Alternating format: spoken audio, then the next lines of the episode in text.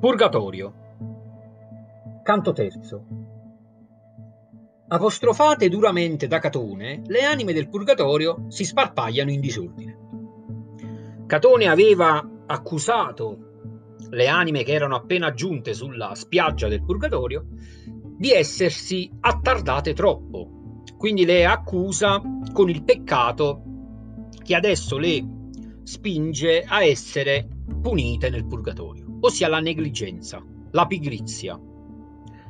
Infatti sono anime che tardano ad ascendere alla montagna del purgatorio perché conquistate dal canto di Casella. Nel frattempo Dante si tiene ben stretto a Virgilio. Virgilio ancora una volta diventa la figura ehm, principale a cui Dante fa affidamento e diventa un modello poetico, sociale e artistico molto forte.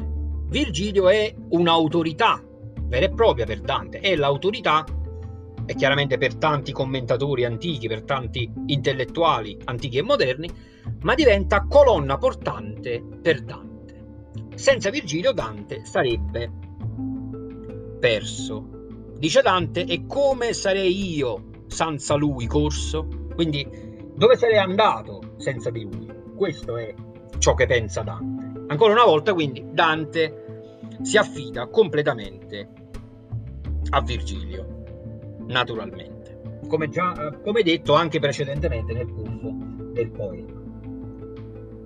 I due poeti procedono in fretta. Virgilio appare turbato come se dentro di sé stesse rimproverando il fatto di aver ceduto alle lusinghe del di Casella. Dante invece appare concentrato nei suoi pensieri.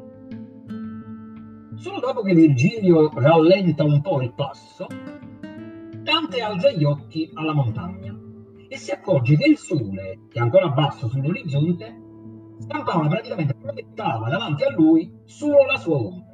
Allora Dante ha timore. La, la, paura di Dante è quella di essere stato abbandonato dalla sua guida. Allora si gira per vedere se effettivamente Virgilio stesse procedendo con lui oppure no. Ma Virgilio lo conforta e gli dice praticamente che l'ombra che il suo corpo faceva in vita gli fu tolta a Brindisi e ora viene custodita eh, e ora diciamo eh, il suo corpo viene custodito da Napoli. Napoli, città nel quale appunto Virgilio era morto. O meglio, Virgilio morì da un viaggio di ritorno in Grecia, a Brindisi, ma per ordine di Augusto il suo corpo fu eh, portato a Napoli, quindi il corpo di Virgilio riposa a Napoli nel parco virgiliano, virgiliano a piedi grotta. Ora, questa locuzione a cui Dante fa riferimento è la locuzione che appare scritta proprio sulla tomba di Virgilio a Napoli. L'iscrizione recita Mantua me genuit, Calabri rapuere, tenet nunc partenope, cecini pasqua rura duces. Cioè significa Mantua, Mantova mi generò, la Calabria mi rapì e ora mi tiene Napoli cantai i pascoli, le campagne e i condottieri. È una appunto iscrizione che si trova sul eh, questo distico elegiaco si trova praticamente sulla tomba di Virgilio a Napoli. Sembra quasi riecheggiare questo tenet nunc partenope che Dante praticamente ehm, parafrasa con Napoli là e da Brandizio è tolto, riferendosi appunto al corpo di Virgilio. Virgilio dice il mio corpo ce l'ha a Napoli ed è, ed è stato tolto, naturalmente, leggete fra le righe, da Augusto, da Brandizio, quindi da, da Brindisi. Il mio corpo è giunto a Napoli per ordine di Augusto. Poi continua Virgilio e dice a Dante non, non ti stupire se non proietto nessuna ombra, proprio per il fatto che sono morto naturalmente, proprio come non ti stupisci che le sfere celesti siano trasparenti e non intercettino i, i raggi luminosi. Allora Virgilio a questo punto spiega un po' qual è la struttura, ehm, insomma la legge che è alla base del purgatorio, la legge divina che governa il purgatorio. E Virgilio dice che Dante eh, dice che Dio fa sì che i corpi delle anime, pur essendo trasparenti, patiscano i tormenti e sentano caldo e freddo. Naturalmente in maniera molto molto più evidente nell'inferno, dove c'è una fisicità maggiore, cosa che abbiamo detto anche precedentemente. Um, Virgilio non conosce il modo di operare di Dio e reputa folle coloro che credono che la ragione umana possa comprendere i disegni divini. Dice, dice Dante, è ehm, è, è quasi impossibile sapere che cosa, quali sono i progetti della Trinità. E dice accontentati di sapere che le cose stanno così. Questo dice Dante. Dice, dice in questo modo, matto è chi spera che nostra ragione possa trascorrere la infinita via che tiene una sostanza in tre persone questo dice. Poi praticamente si rivolge a, all'umanità, all'umana gente e dice state contenti umana gente alquia che se possuto aveste veder tutto mestier non era parturir Maria. E dice specie umana del fatto di sapere che le cose umane stanno così se voi, uom- se voi uomini, se voi uomini avreste potuto conoscere tutto, allora non sarebbe stato, ehm, sarebbe stata, non ci sarebbe stato bisogno praticamente che Maria partorisse Gesù. E poi Virgilio dice: Se ciò fosse stato possibile, allora uomini di grandissimo ingegno, come per esempio Aristotele, Platone e molti altri, avrebbero sicuramente placato la loro sete di conoscenza. Poiché ciò non è possibile, costoro sono tormentati da, dall'impossibilità di conoscere. Naturalmente sono eh, naturalmente il peccato di queste anime non è la hubris che tormenta Ulisse, ma è praticamente il fatto di giacere nel limbo, quindi non hanno modo di vedere Dio perché morirono prima di Dio. Quindi non videro mai l'avvento di Cristo e non peccarono mai di Iubris. Quindi la loro sete era una sete di conoscenza diversa da quella di Ulisse. Quella di Ulisse è presentata da Dante quasi come una sfida al creatore. Infatti Ulisse, se vi ricordate, sfida le colonne d'Ercole, i limiti imposti da eh, Ercole, appunto, no? dove Ercole segnò i suoi riguardi, cioè oltre questo limite Dio aveva imposto all'uomo di non andare. Ulisse disobbedisce, Ulisse viene punito. A questo punto Virgilio, spiegato tutto ciò a Dante, abbassa gli occhi e tace, commosso. Nel frattempo giungono i due poeti alla, ai piedi del quel punto però la roccia era così ripida che nessuno sarebbe riuscito a salire. Allora Dante ancora una volta fa un confronto con la geografia italiana. Dice, al confronto, nemmeno il sviluppo più scosceso della riviera Ligure, da Lerici a Turbia, sembrerebbe così ripido. Dice, al confronto, questo diruppo tra Lerici e Turbia sembra una, una salita agevole, una scalinata agevole. Mentre Virgilio immobile a testa bassa si chiede se andare a destra o a sinistra, Dante guarda tutto intorno al monte. E che cosa vede? Vede una folla di anime che cammina verso di loro.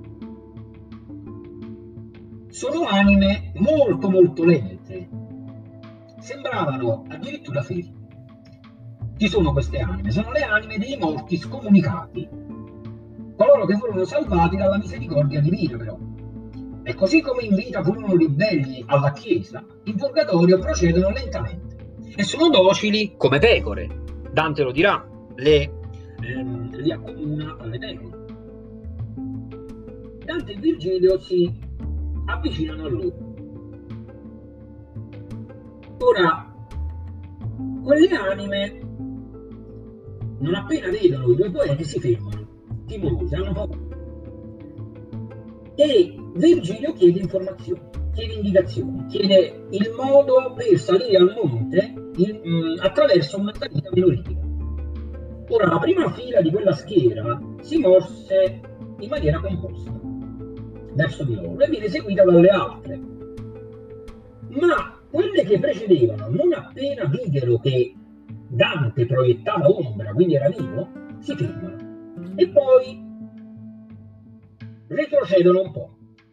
E così eh, come le pecore fanno tutto ciò che la pecora praticamente che hanno davanti fa, così le altre dietro seguirono l'esempio della prima schiera. Dante fa il paragone proprio con la pecora, che è un esempio di umiltà, praticamente. Non è sicuramente non ha una valenza negativa. Eh? Virgilio eh, previene ancora una volta la, prevede la domanda praticamente delle anime e spiega che il corpo che rompe la luce del sole, quindi quello dantesco, era quello di un uomo in carne ed ossa. Quindi non dovevano meravigliarsi, ma dovevano avere bene a mente che il cammino di quell'uomo era voluto da un'intelligenza superiore, da un destino superiore, dalla volontà di Dio quindi l'aiuto del cielo. Le anime a questo punto danno indicazioni, dice se volete salire, voltatevi e camminate nella nostra stessa direzione, cioè seguiteci. Allora una di loro comincia a parlare. Riconosce Dante. Dice, chiunque tu sia, non smettere di camminare, guardami, cerca di ricordare se mi hai mai visto sulla terra.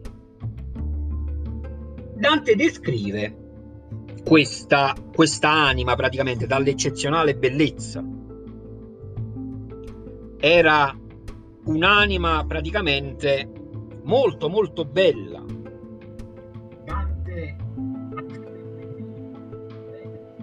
Di nobile aspetto, praticamente. Il verso è il seguente. Dunque,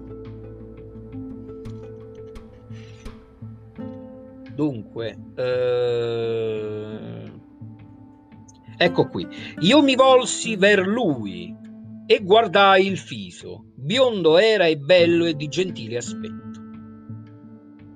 Ma l'un dei cigli un colpo aveva diviso. Quindi Dante descri- questa descrizione fisica ehm, ehm, dà già la prima informazione su quale anima potesse essere e l'anima di Manfredi.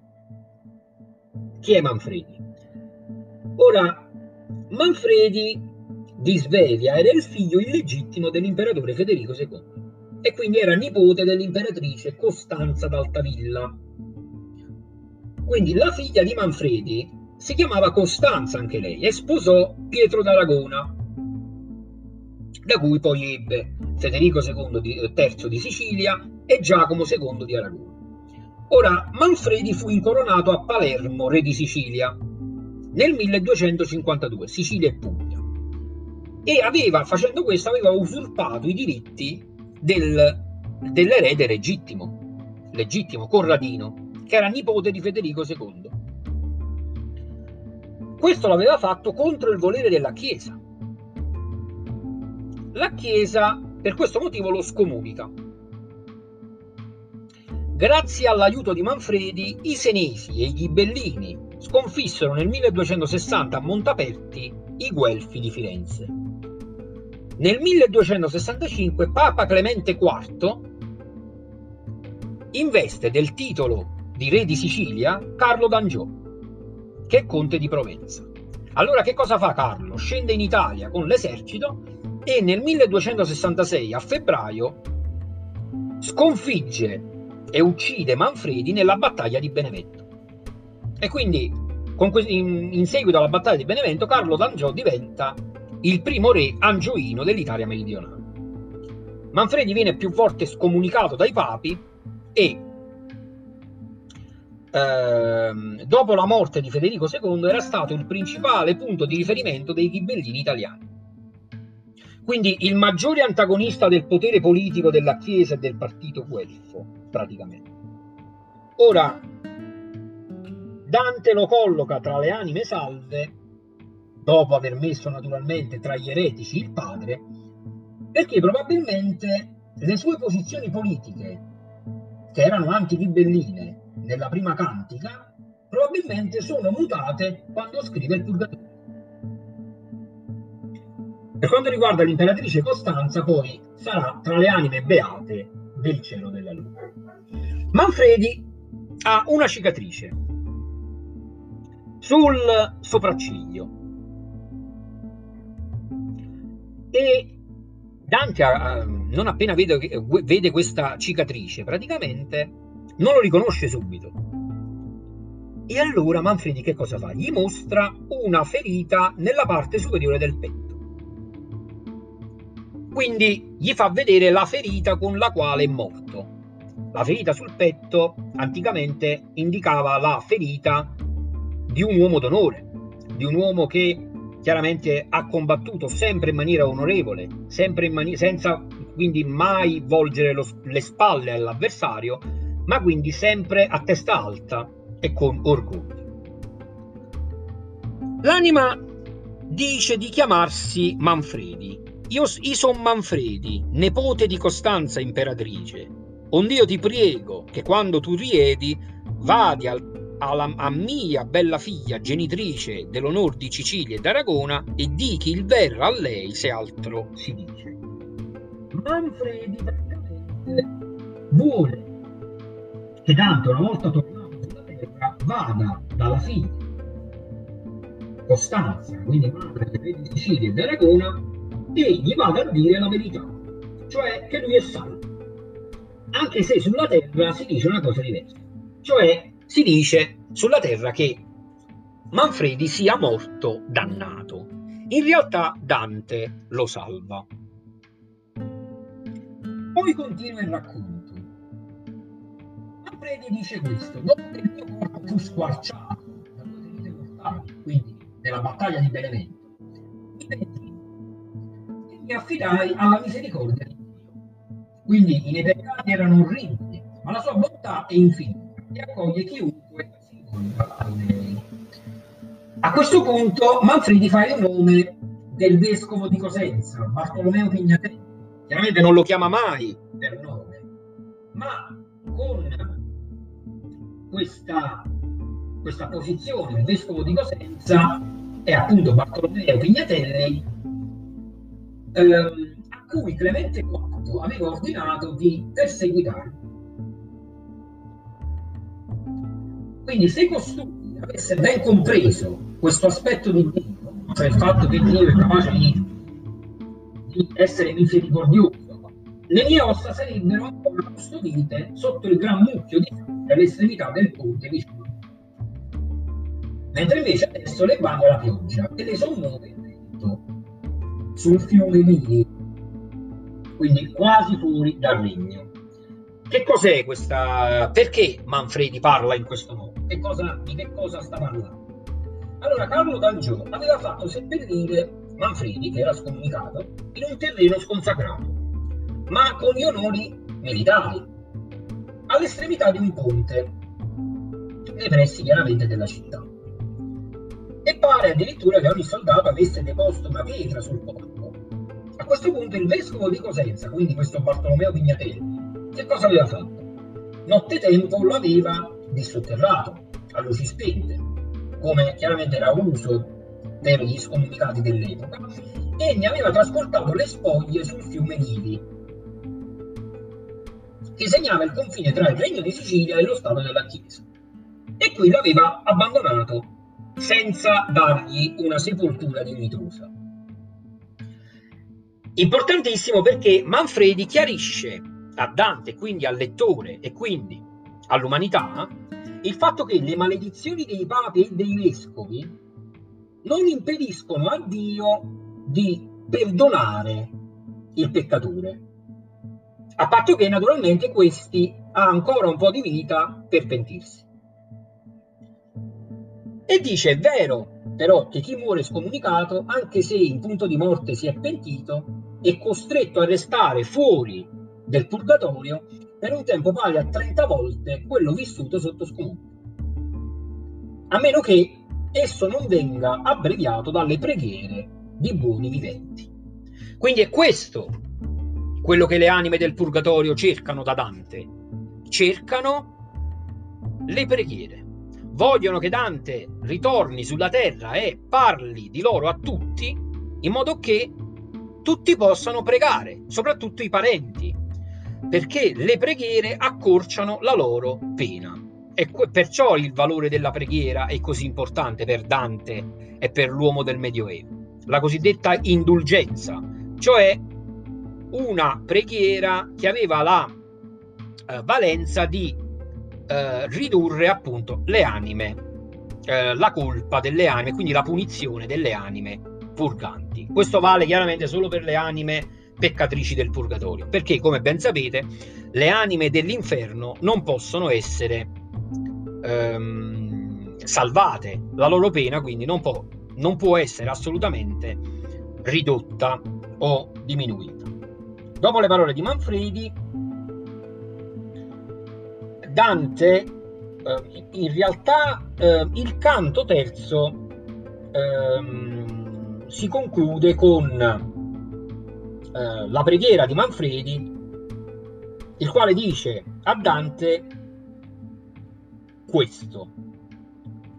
Cerca di accontentarmi, rivela a mia figlia Costanza che mi hai visto tra coloro che sono salvi e digli anche del divieto che mi impedisce di salire sulla montagna del purgatorio. Poiché, e qui Dante riassume diciamo la valenza di tutta la seconda cantica, ehm, dicendo praticamente, dice, poiché qui che qui per quei di là molto s'avanza. Questo verso finale del canto terzo racchiude il significato dell'intero purgatorio. Che cosa significa? Significa che qui, quindi nel regno, nel secondo regno, nel regno purgatoriale, si progredisce molto grazie alle preghiere di coloro che sono in vita. E il canto terzo si conclude con le parole di appunto Manfredi di Svevia.